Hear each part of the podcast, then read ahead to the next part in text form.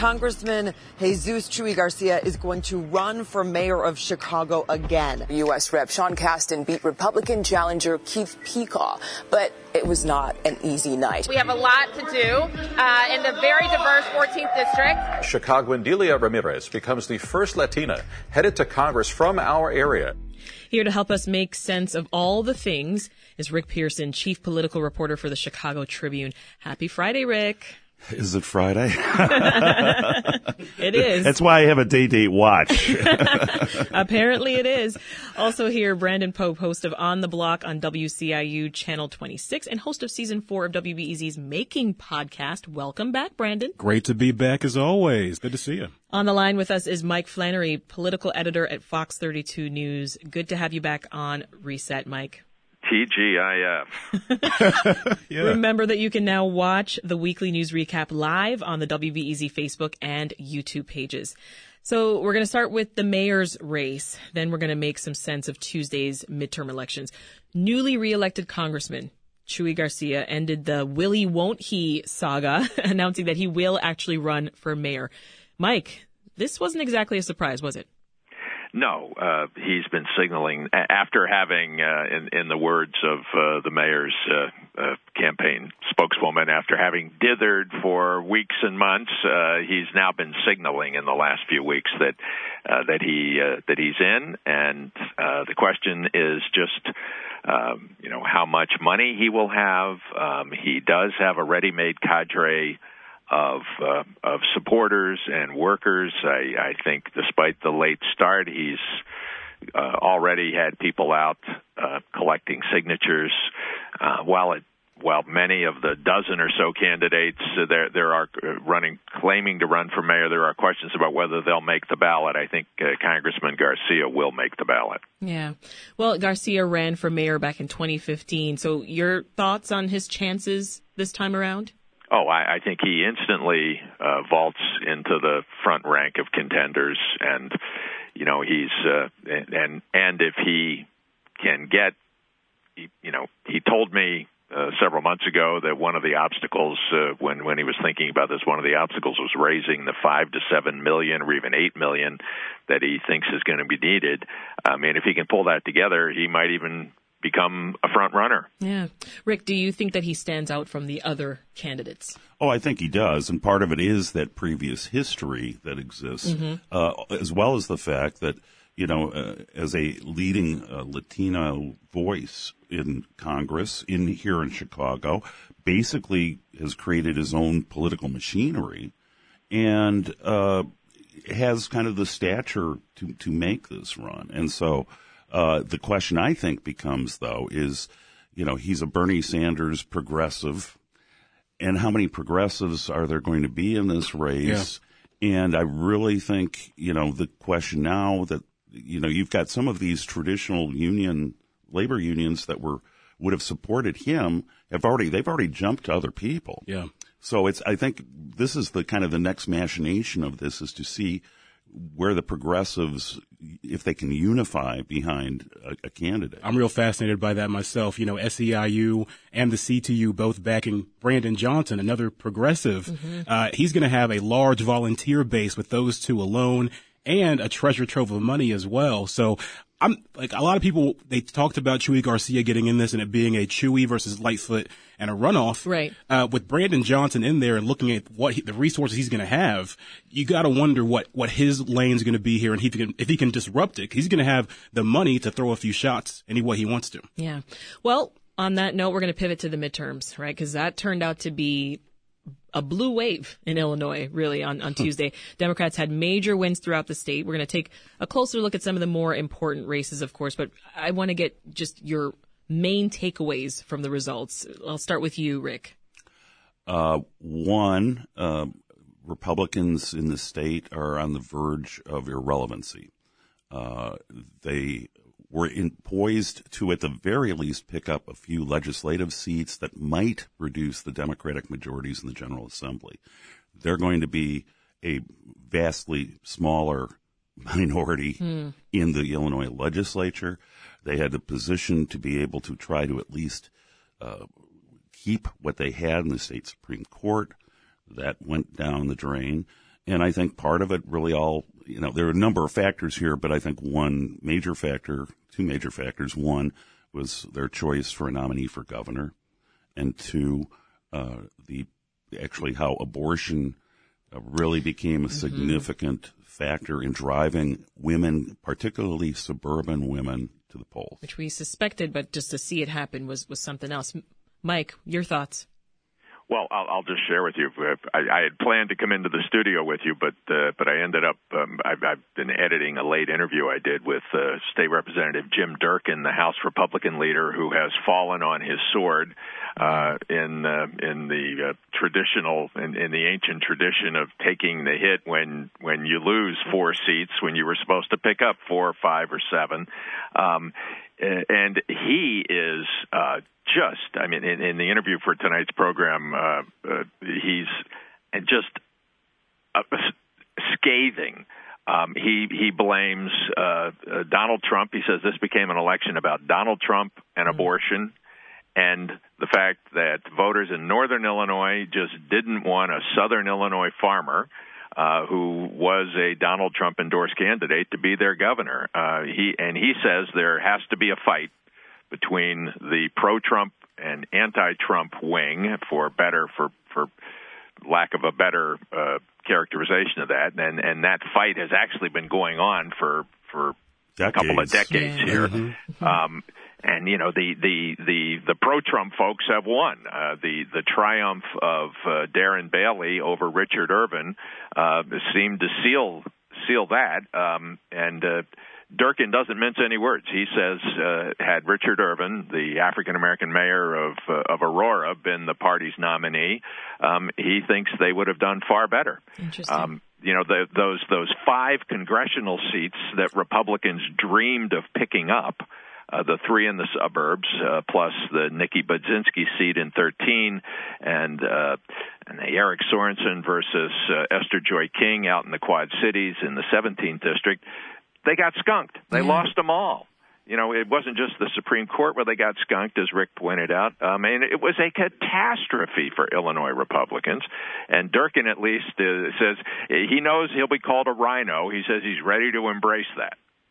Anyone here surprised that Durkin is stepping down as minority leader? Not at all. But also it looks, too, that Dan McConchie, the Senate Republican leader, is being ousted. Mm-hmm. They got to find a new way and a new path here. Well, I really think you can't underestimate the suburbs and the evolution of the suburbs. Yeah. And when you look at just, the collar counties were already turning. Mm-hmm. And here, DuPage County, which is where I grew up, was that was the hotbed of Republicanism in the state. It was the start of the firewall for Democrats in Cook County. You had the Republican votes in the collars. And then Barack Obama happened. Yes. And then, as well as a shift of demographics from it.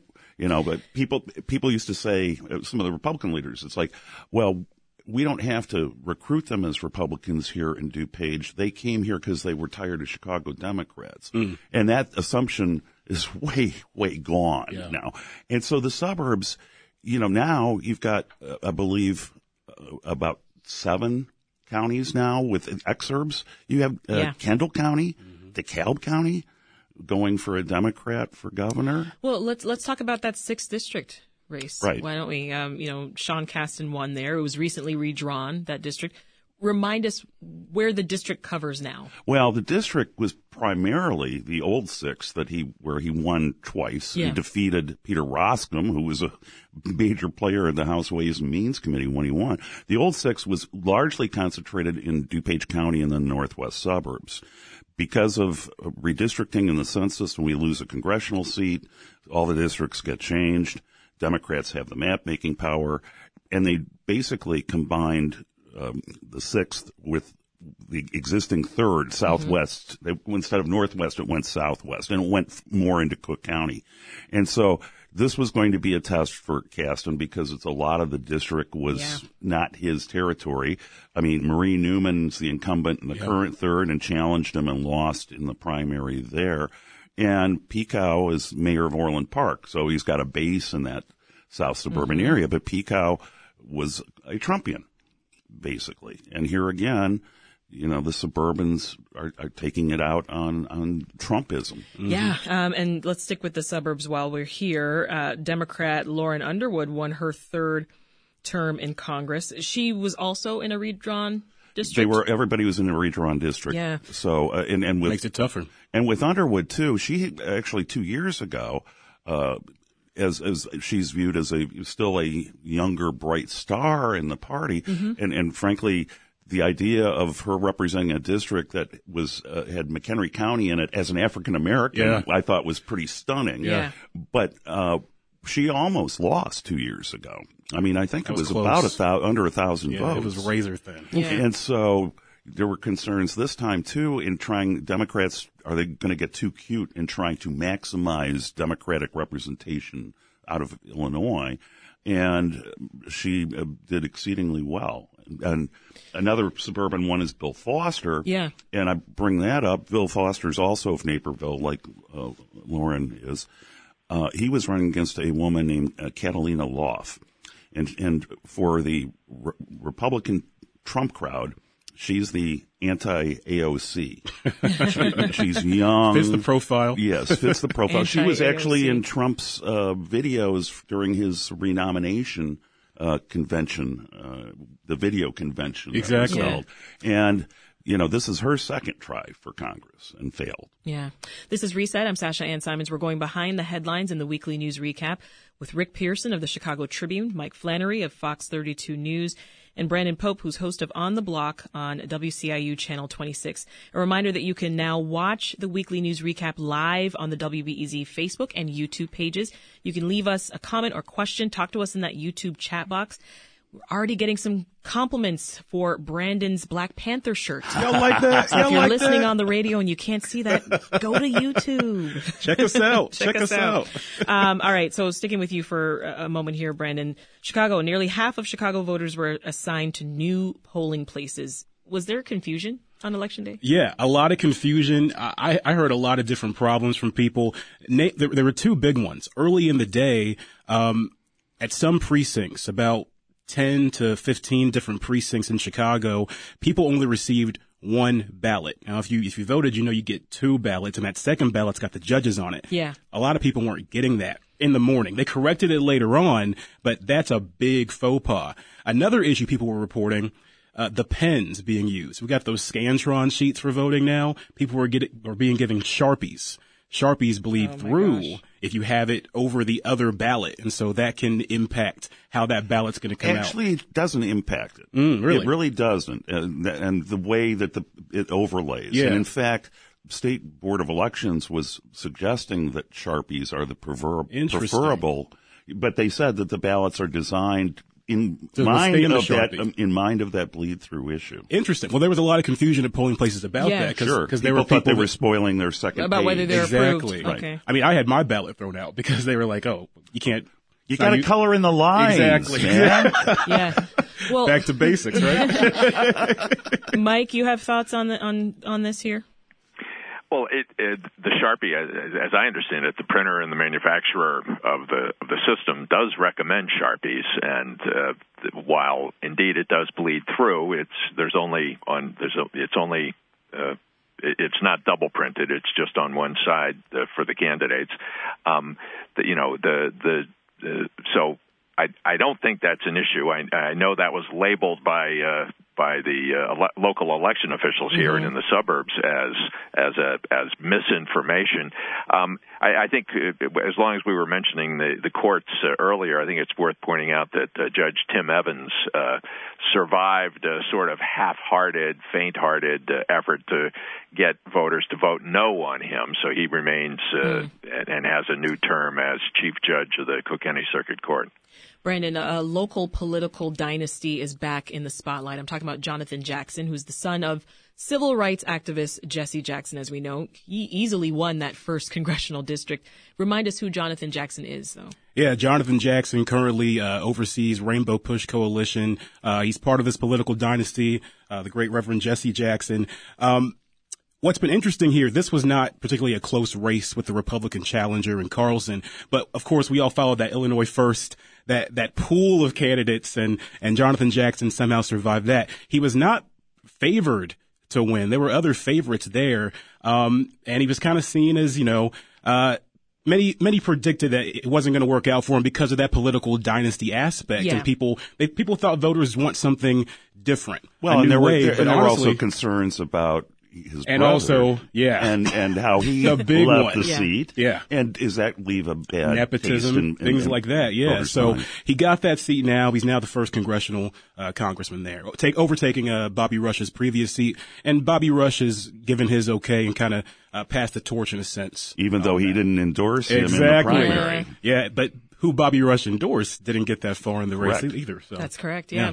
Well, immigration activists, they also had reason to celebrate Tuesday. I'm talking about Delia Ramirez, who's now going to be the Midwest's first Latina heading to Congress. And again, here's another interesting district here where it does take in, you know, vast swatches of truly old conservative DuPage County. Mm. And, I mean, and you have a Latino Congresswoman representing Wheaton, Illinois. Yeah. Okay, I mean, as I said, this is a very interesting dynamic and a progressive, and a progressive Green New Deal. Yes. Like she's not your typical suburban would win a suburban race flat out when you think about it on paper. But that agenda, and I was always curious too, and that goes back to the primary when she ran against Gil Villegas about because Gil seemed to be a more moderate to her progressive social agenda, and she swamped him, and so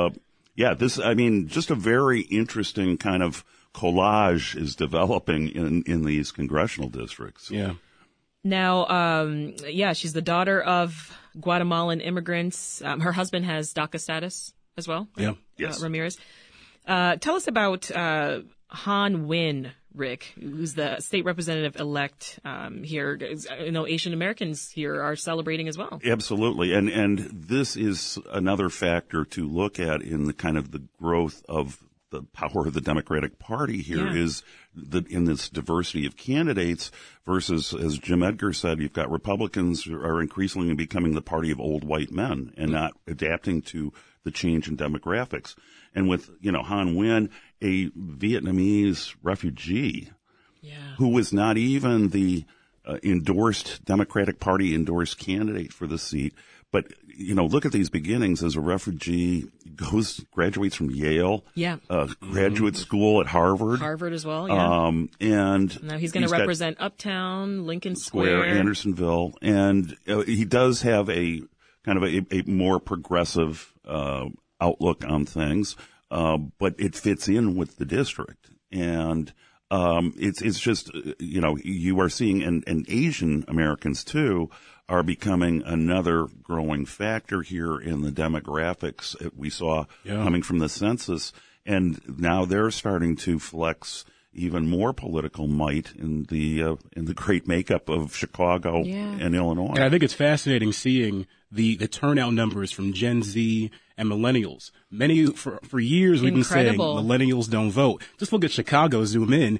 25 to 34-year-olds were the second largest voting block in the city. I saw you tweet that with pride. Oh, as a proud, you know, 30-year-old, I'm like, we did it. Yes, my people. It's going to be pivotal, though, going forward. Candidates have to look at these two blocks as crucial to winning their elections, I think. Yeah, it's not just the races being decided in the senior assisted living facilities. Right. Well, I mean, but even though that's still a very dedicated voting block, but it's been incumbent upon both parties to try to reach out to younger voters because voters are stepping out. Yeah. They're energetic. They're passionate about the issues. They're fed up.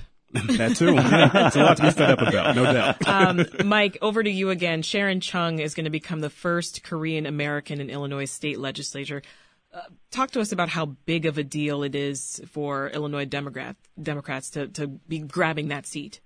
Well, you know, she symbolizes, you know, the same thing, you know, the rising influence of Korean and Asian Americans. You know, she symbolizes the same sort of thing that Delia Ramirez does, the ascendancy of, you know, not just the first Latina, but the second Hispanic member of Congress, and you know, and underscoring what a rising force Hispanics are in local politics. you know, if you want to look at the future, take a look at the enrollment in the Chicago public schools. You know, they Hispanics, Latinos, Latinas are the largest ethnic group by a substantial margin now in the Chicago public schools. And increasingly, that's what the future of Chicago will look like. Yeah. And Chung, of course, is representing Bloomington Normal. Another big Democratic win. They maintained control of the state Supreme Court. How important was that, Rick? That's ultra important. And I guess the one regret when you have an election like this where you've been bombarded by ads for governor and governor and governor and governor, and that's a statewide race, obviously. Mm-hmm. But this was an interesting fact, is that for years, since 1960s, the makeup of the Supreme Court was basically 4-3 Democrats. And this year, they redrew the five districts, redrew two districts.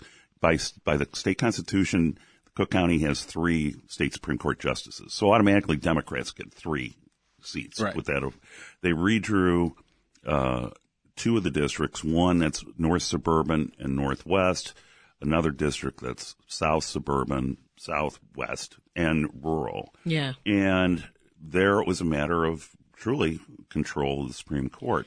And Supreme Court, you know, these days the courts are becoming more and more political. Mm-hmm. It's kind of strange that you're supposed to be elected as on a partisan party, right. Yeah. But then you become now you're a judge, so now you're not partisan. That's anymore. Always been weird, yeah. Yeah, well, I mean, there was an integrity in the system that is no longer there, I think, and so really this is the first time you had candidates campaigning, talking about issues like abortion and things where they would normally say, well, we're not really supposed to talk about things that could come before us. That is true. Yeah, well, before we take a quick pause, leave us with this strong showing for Democrats. What do you all think it means for Donald Trump? Okay, this has been something people have been talking about a lot. Trump is allegedly going to be announcing or thinking about announcing next week. I do think the GOP has moved past candidate Trump. I think Trumpism's still there. Mm. I think they'd like to look at how Ron DeSantis did in Florida. His strong performance. They're loving that right now. He's looked at as a potential guy that could go toe-to-toe with Trump. I think the GOP overall is wanting to move past him because look at what this red ripple looked like. It's supposed to be a red wave. It was kind of more of a ripple. So I think that's really what it is. I think they'd like to. Yeah. You think it's probably not possible, right? Well, I think that's where their reckoning point is, is they have to decide. I mean, you are starting to see some major leaders in Washington on the Republican side saying it's time to put him in the rearview mirror. Mm-hmm. Look at the quality of candidates that he endorsed and how did they do? Okay, all the election deniers. Hold that thought. Rick Pearson with the Chicago Tribune, Mike Flannery from Fox 32 News, and Brandon Pope with WCIU Channel 26. They're going to stick around. We hope that you will too, because there's so much more news to get to. Do you want to pay a little more to help fund the Cook County Forest Preserve? What if President Biden decides not to run in 2024? Pritzker's name is certainly on many short lists. The Workers' Rights Amendment. It hasn't been called yet. And the amendment essentially codifies in the Illinois Constitution the right for employees to organize and bargain collectively over things like wages, hours, and working conditions. Our panel today, Rick Pearson, chief political reporter for the Chicago Tribune, Brandon Pope, host of On the Block on WCIU Channel 26 and host of Season 4 of WBEZ's Making podcast, and Mike Flannery, political editor at Fox 32 News. Remember, you can also watch the weekly news recap live on the WBEZ Facebook and YouTube pages. Mike, I want to take a look now at a couple of measures that were on the midterm ballot. A pro-labor constitutional amendment, which is called the Workers' Rights Amendment, that's still too close to call. So what are the details there? Well, the details are that, in terms of why it's too close to call, is that the state constitution requires that any amendment to it must be approved by 60% of the voters or by an absolute majority, 50% plus one of those voting on the question. And so it appears that, tens of thousands of voters took a pass on it. Not clear why, even though it did say at the top of your ballot, it was at the top of the ballot, and it did say not voting could be construed as a negative vote on this because it will affect the ability of it to become law. But it was prompted, as I understand it, labor leaders started thinking about this when former Governor Bruce Rauner was pushing a right to work labor zones, economic development enterprise zones, where unions would have been weaker. This would the so-called right-to-work laws that are in effect in Indiana, just about all of our neighboring states, they make it more difficult for unions both to organize, to collect dues, and generally leave them much weaker than in a place like Illinois. So this would have codified in the state constitution the right to collectively bargain and would have made it impossible to pass a right-to-work law in the General Assembly. To pass one, if this does become part of the Constitution, another constitutional amendment would be needed to enact right-to-work. The unions do say that they have the votes, that this has passed. And now, declaring victory. Part of the problem is the vote counting that is being done by the Associated Press. But that having been said, one of the issues, and the last time labor had an amendment, proposed constitutional amendment, was the lockbox amendment for transportation that passed overwhelmingly to make sure money is spent on taxes at the gas pump go to actually do the roads. This one, they put a lot of money behind, and it became very close, and part of it was the opposition, which is rooted in people that were supportive of Governor Bruce Rauner and his anti-labor agenda were trying to sell that this would result in a property tax increase because of its effect on public service union workers. And the figures that they were touting were just the normal rate of increase in property taxes. Right. It had nothing to do with or any They've kind of calling it a hidden tax hike. But there was no there was nothing behind it at all. But still, the best way to try to defeat something is say, hey, it's going to raise your taxes. Yeah. Well, and, the question, I think, is going to hang in the balance until, maybe until next week. Vote-by-mail ballots can still come in until November 22nd. But the union union leaders and officials argue that all they need is about 55% in order to surpass that 50% plus one requirement of all those who voted on the question. Mm-hmm. Just real quick on this, too, I want to say there probably will be some, assuming this becomes part of the Constitution, there probably will be court cases down the line to challenge just how sweeping it is when it comes, because it's not just the right to collectively bargain for normal things like salary and wages, but also kind of environmental conditions and safety conditions, things that I think the courts are going to have to maybe step in at some point to decide. Let's hear from our friends on YouTube who are also chiming in on the workers' rights amendment. D Farm says this is just another example of labor's overreach in Illinois. The current Constitution has doomed Illinois to ever fix its pension hole. Chicago 675 says we don't need it. I hope it doesn't pass. It's only for public sector workers. And Paige Smith says, as a lifetime culinary worker, my love of cooking led me through journeys of financial and emotional abuse. Workers' rights. Lots of exclamation marks. Moving on, Brandon, Cook County voters approved a slight property tax increase for the forest preserve. Details? Very slight, 0.25% increase there. Cook County property taxes. People like their wildlife in Cook County is what it looks like. The vote was 68.2 with 99% reporting, not completely counted yet, but that's pretty resounding there. And so this is the first property tax increase that the forest preserves have been asking for since the 1930s. They were trying to hit that point pretty hard, put a lot of money into trying to get the word out about this.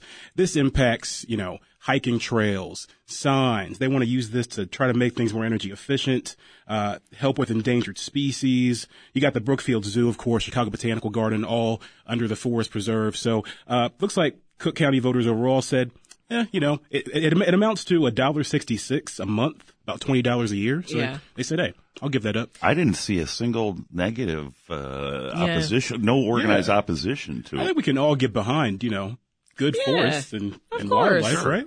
Kind of seems like cruel to... Kind of non-controversial, right, you think, right? Right, right. Help me out here, Rick. Some other ballot measures that might have gone unnoticed by a lot of us. 3 downstate counties voted about seceding from Illinois and forming a new state. Always. That always happens. Quick as you can with this one. Yeah, okay. This is actually, this is an offshoot of the Darren Bailey stuff. Mm-hmm, yeah. I mean, Bailey, when he was, as a member of the legislature, co-sponsored a resolution saying Chicago should be spun off from the rest of the state. This is a part of the eastern bloc of very conservative legislators in Springfield that are Bailey supporters, Bailey's a member of.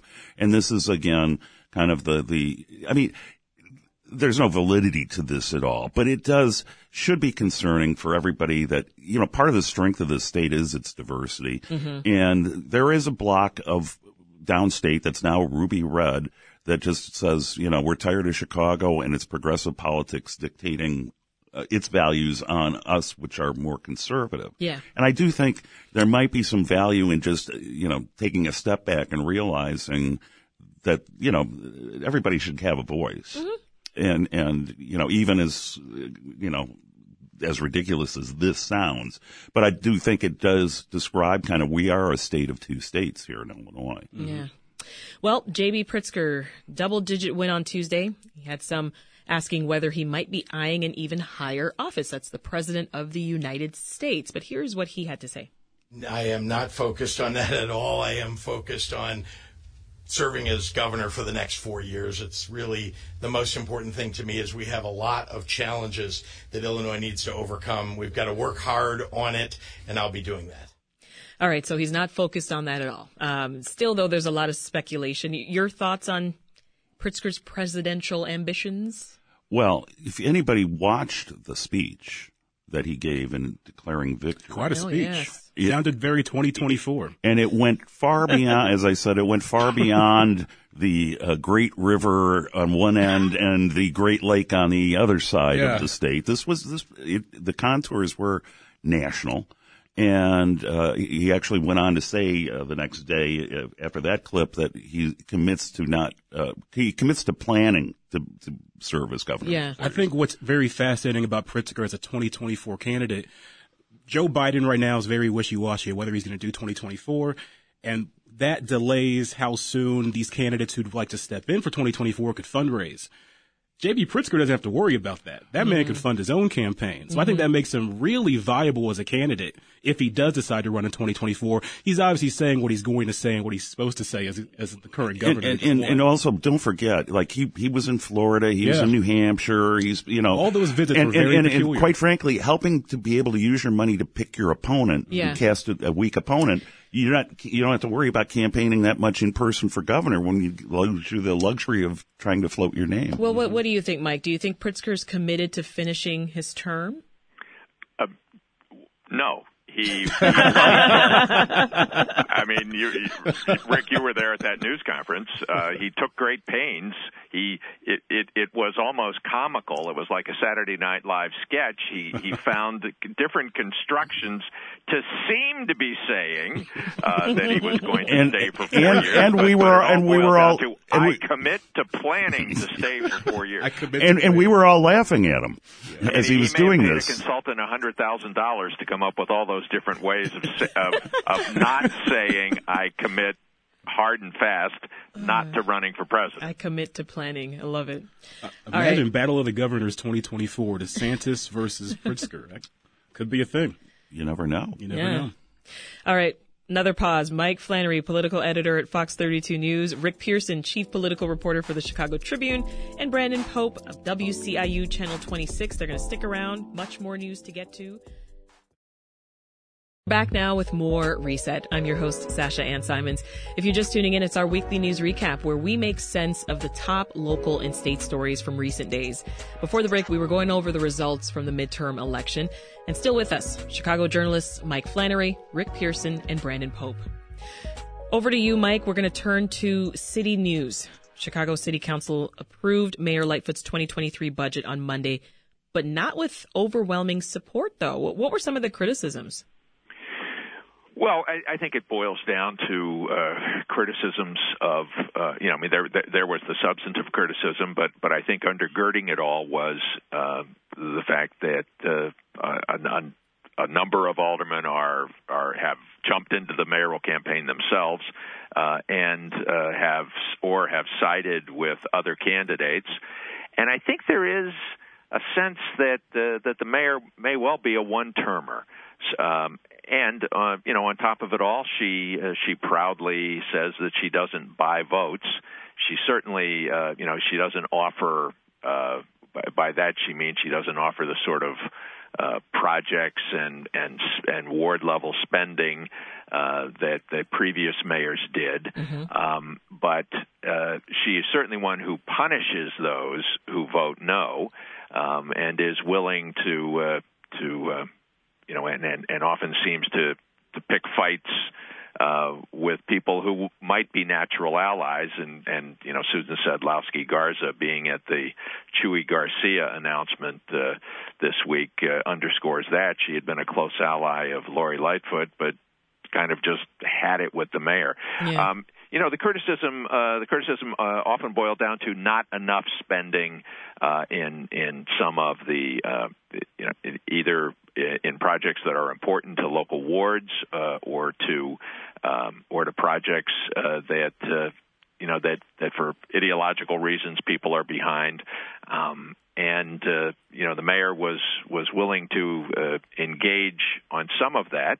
But then there are other aldermen who say that she doesn't return calls, that, she's cast them into the outer darkness, perceives them as enemies, and which is a departure from Rich Daley and Rahm Emanuel. They did engage with even harsh critics at budget time. Yeah. Not Mayor Lightfoot's strategy, not her style. Brandon, switching gears here, the mayor's race won't be the only race that's going on in Chicago in 2023, right? Plans for NASCAR's street race weekend, that's scheduled for next 4th of July, and it's moving into high gear. Tickets went on sale yesterday. How much are these premium tickets going for? Woo-wee. Well, if you want just a ticket. Sounds like a lot, Brandon. They start at about $400. So if you... Yeah, I know. That's quite an investment. Now, if you really want to make an experience of it, though, $3,000 to $5,000 for the premium suite package overlooking Grant Park. If you got that kind of cash, you're a big fan of NASCAR, sure. Go for it. This is obviously a race that people are a little passionately upset about. Have we all decided where we're going to be, not in Chicago on the 4th? Look, I'm going to be honest. I'm not a NASCAR guy, but I kind of want to just be there to see what it's going to be like. To see how it wrecks up. Exactly. Right. Literally. After 2 weeks of traffic being wrecked up in the city set this thing up. Traffic's going to be a disaster. Mike, are you shocked that this is going to be happening? I don't know if I'm shocked. I'm surprised. I think Mayor Lightfoot deserves some kudos for bringing them in. It has irritated, aggravated, and perhaps cost her some votes in the immediate environs there. Yeah. The downtown aldermen, those adjacent, both near south and near north, as well as Brendan Riley right downtown, don't like it because their residents have the same reaction that Rick has. Where are we going to go for those 2 weeks? Exactly. Our friends on YouTube have the same reaction as Rick as well. Yeah. Chicago 675 says, "I'm getting out of town for NASCAR weekend." I think it's going to be a heck of a spectacle, though, if you just think about it. It's the city's beautiful. I still have people who recollect the night that Barack Obama in 2008 was elected, and when he was first elected, and how beautiful the city looked. Yeah. And you get those same shots during Lollapalooza, and this will be one more opportunity to show off that incredible lakefront. Yeah, except if you're going to do a real world-class event, you do world-class racing. You do Formula One cars. You get international audience. Jane Byrne wanted to bring in a NASCAR Grand Prix Monte Carlo. Yes, that's what you Grand Prix rally. But that's what we're going to have with street cars. I mean, come on. It's NASCAR. This is not, you know. It's something I never would have predicted would come to Chicago anytime soon. And here it is. It's a reason for Darren Bailey to keep that condo in the handcuffs. Maybe he will. And he'll be selling tickets for more than $400, I'm sure. Mm. All right, well, let's steer the conversation over to something very different. Nice. Changing gears. Smooth. Changing gears here. Yeah, controversy led to hundreds of students protesting and walking out of class at Chicago's Jones College Prep. Briefly tell us what happened there, Brandon. Yeah, Jones College Prep, a student wore a German soldier costume and made some hand gestures that many viewed as anti-Semitic. Let's be honest, they were. They looked like some Hail Hitler type of salutes. The controversy, though, is that, you know, obviously students were upset about this. The principal kind of downplayed it in an email to parents, kind of said, I don't think that was his intent. Mm-hmm. And now that principal is removed from his principal duties as they investigate his handling of the case. And students they're going to voice their opinion. And they sat in not just the first floor, the second floor, the entire lobby. I got emails from students. No, but I mean, and I appreciate that they were passionate enough to reach out about this. Yeah. These kids organize. They sure do. Okay, more disturbing news. This from the far north Rogers Park neighborhood. This one involved a school bus. You see the rise of Jewish hate going around the country. Hate crimes are up, and this just is just concerning news. A group of men, they boarded a school bus reportedly carrying Jewish children, yelled different anti-Semitic slurs at them, gave the Hitler salute. That according to the Simon Wiesenthal Center. The CPD, they're investigating. They have yet to confirm those details officially, but that's what the Wiesenthal Center is saying. Chicago Commission on Human Relations, they reported hate crimes targeting Jews are up 75% of the city. So when you see something like that happen, you hear Kyrie Irving with his stuff and Kanye West, you're seeing this rise of anti-Jewish sentiment. It all seems to bubble up at the same time, too, right? Yeah, just really sad to see, and to target kids, too. Yeah. Just really unfortunate. That's insane. One more of these types of stories here, Brandon. Unfortunately, Chicago Southside's construction's been temporarily halted at the Obama Presidential Center. What happened there? Yeah, the Lakeside Alliance is a black-owned construction firm. They've been tasked with building the Obama Center. They saw a noose. They reported a noose being there. They're obviously upset about that. So what they're doing, they don't know who did it. They're trying to figure that out. Okay. They're holding racial sensitivity and bias training, and so they suspended construction on that Jackson Park Center indefinitely, offering a $100,000 reward to anyone who knows any information. This under the backdrop, Hyde Park, that area, recently had some whites-only signs posted along. People reported that. Turns out there was a performing artist, a black woman, who was behind that. Right. But the neighborhood is on edge now because of stuff like that. And then you see a noose like that. Yeah. It just raises that level of concern as we get that CPD report that hate crimes on black Chicagoans are up as well. Mm-hmm. So really scary stuff there. Well, I want to turn to something that is not a local story, folks. But as journalists, I do want to get your thoughts on Twitter because we can't ignore it. There's a lot happening right now. We use Twitter a lot. It's the social media platform of choice for a lot of us working in media. But a lot of changes are happening right now under Elon Musk. So, Brandon, are you going to keep tweeting? I will keep tweeting as long as people are there to see the tweets and the community is still there. Because ultimately, they're leaving. My followers are dropping like flies. Really? Yeah. It's about community. And it's just disconcerting that it seems like Elon Musk doesn't understand what verification is about. It's not a status symbol as some have made it into. It's about confirming that what these people are saying is actually coming from them. I don't know if you've seen the recent examples of people making fake accounts. Yeah. And they got their verified checkmark. Mm-hmm. There was a fake Rudy Giuliani account talking about Nancy Pelosi got them things thangin'.